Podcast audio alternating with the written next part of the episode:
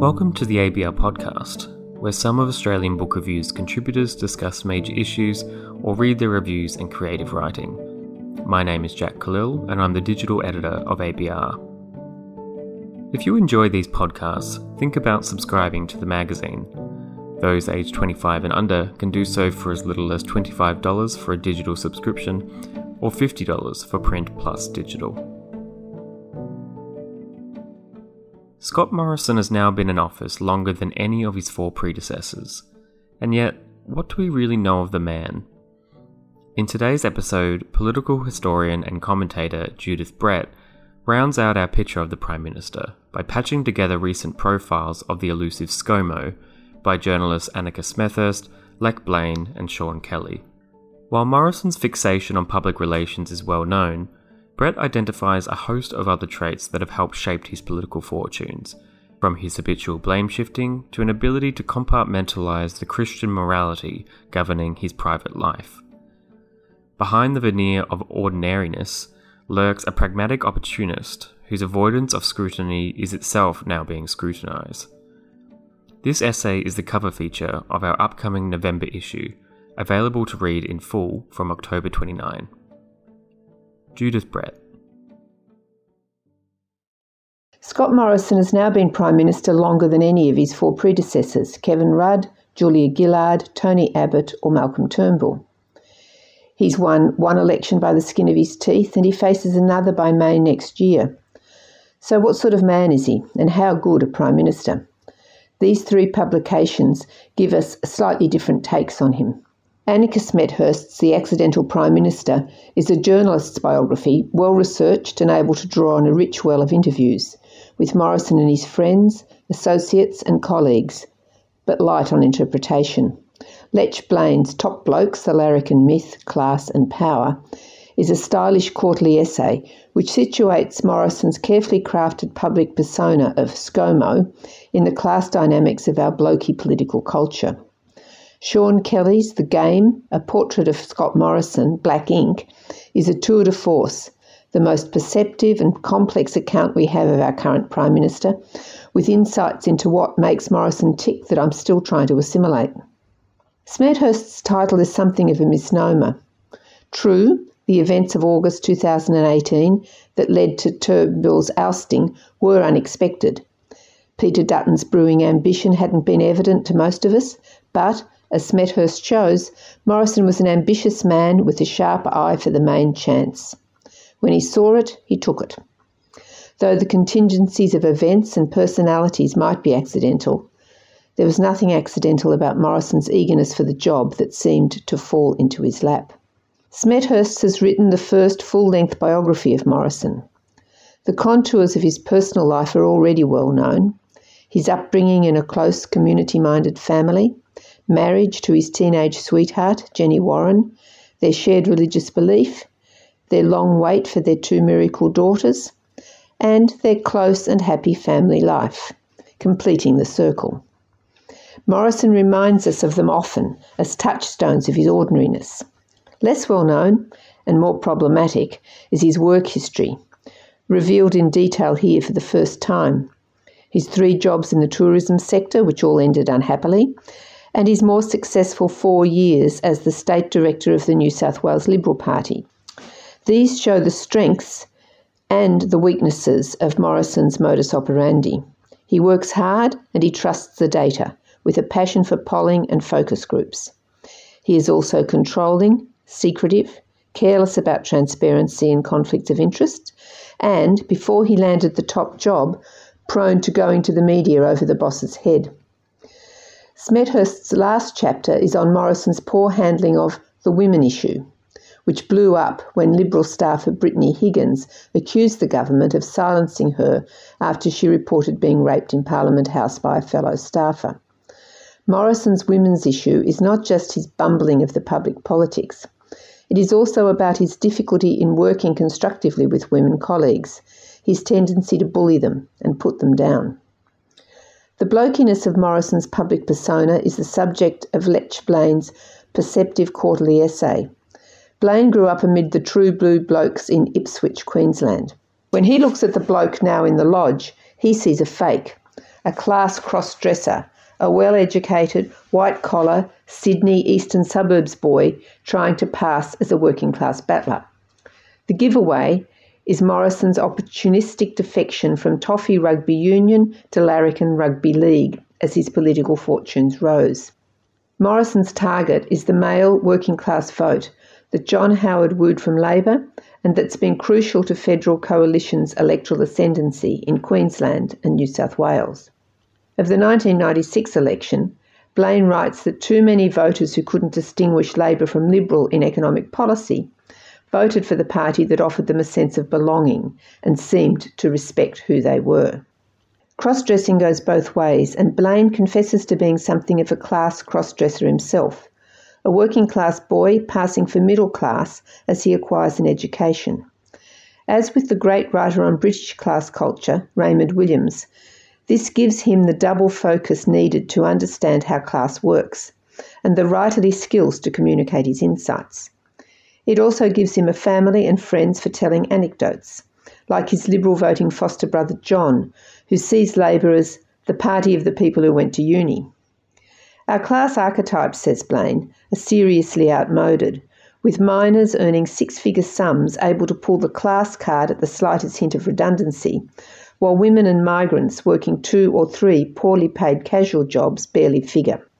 Morrison is a self described pragmatist with few ideological barriers to adjusting his positions to shifts in the public winds including the vagaries of public opinion, which he checks often.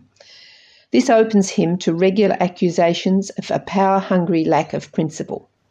But in a democracy, what voters think matters, particularly when you're leading a party whose members are generally more conservative than mainstream Australians. For Prime Ministers, though, attending to public opinion will only get you so far, and Morrison often seems to be outsourcing his decisions to the mob rather than leading avoiding responsibility with his habitual blame shifting, and we're left wondering if he understands what the job requires. After reading Sean Kelly's The Game, I am sure he doesn't. When Chris Feik first approached Sean Kelly to write a book about Morrison, Kelly said no. Morrison just wasn't interesting enough. In fact, he was slightly repellent. Kelly agreed with David Marr, who said in the 2020 discussion of Katharine Murphy's quarterly essay, The End of Certainty, We knew enough about Morrison the man not to want to know more. Then Kelly thought some more, and he thought hard. We already knew that Morrison disliked scrutiny. How had he convinced us that there was nothing worth seeing? In 2015, when Turnbull made him Treasurer, Morrison was barely known beyond the political class. If he was, it was as the hard man who stopped the boats. He needed a reset, and ScoMo was born. The suburban dad with the cheery smile who loves his footy and cooks a Sri Lankan curry for the family on the weekend. Footy and curry, repeated over and over to guarantee his ordinariness. Kelly compares him to a novelist's flat character, able to be captured in a sentence or two and never needing reintroduction. It was as if he were crafted by Charles Dickens or a focus group. As Morrison told Sharri Markson of the Daily Telegraph, people are interested in what you think about the footy or what you cook because that's their life and that's what they think about. To be sure, being recognisable is important for our political leaders, but it is not all we need from them. We also need them to take responsibility, to be competent, and to be able to think. Morrison's blame shifting is already well established. But Kelly reveals another, more sinister way that Morrison evades responsibility. As he cooks a Sri Lankan curry for Annabel Crabb's kitchen cabinet, she asks him about the difficult decisions he had to make when he was immigration minister from 2013 to 14. To the well worn answer that he was sending a message to the people smugglers, he adds, What should I have done? Not stop the boats? I'm pleased that in the things the Prime Minister asked me to do, I've had some success. He did it because he was asked, both claiming the achievement and distancing himself from it in a move that splits off his dutiful working life from his private Christian faith and its obligation to be compassionate, or at least to try. What about competence and thinking? Kelly subjects Morrison's speeches, doorstops, and interviews to close reading, and he concludes that they frequently border on the absurd, with their cheery platitudes, contradictions, and non sequiturs, none of which seem to perturb Morrison in the least, even when journalists challenge them. He will deny that he said things that are on the public record, say that he doesn't listen to gossip, waste time on extreme views, is not interested in that line of inquiry, or perhaps just pick up his briefing notes, turn his back, and walk off. One could conclude from this that Morrison is not very bright, but this would be too easy. He is clearly an intelligent man.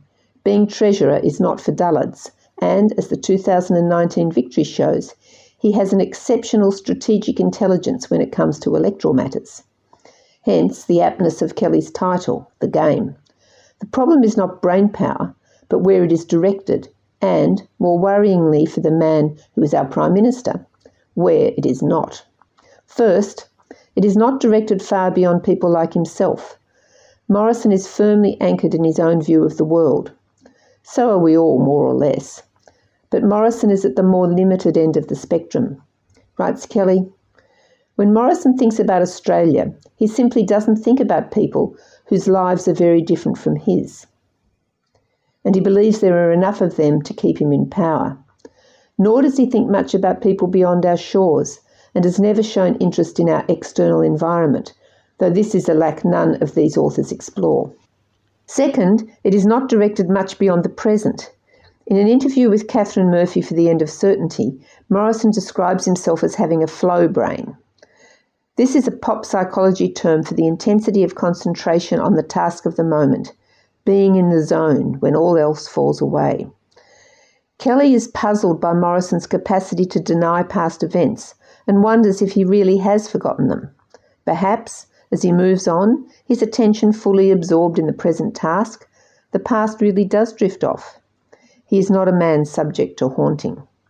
Nor does the future have much reality, if we take his slow response to the dangers being unleashed by the planet's heating. So we have a Prime Minister with little understanding of chains of consequence beyond the management of immediate issues. And even here, the management is mainly that of the marketer and public relations guy, concerned with avoiding reputational damage rather than solving the problem. Every now and again, reality breaks through the image management fire, disease, rape, making his limitations plain for all to see. But how to understand them that is the question. And Kelly answers it with subtle, probing intelligence and lucid, readable prose. Thanks for listening to the ABR podcast. We hope you'll join us again next week.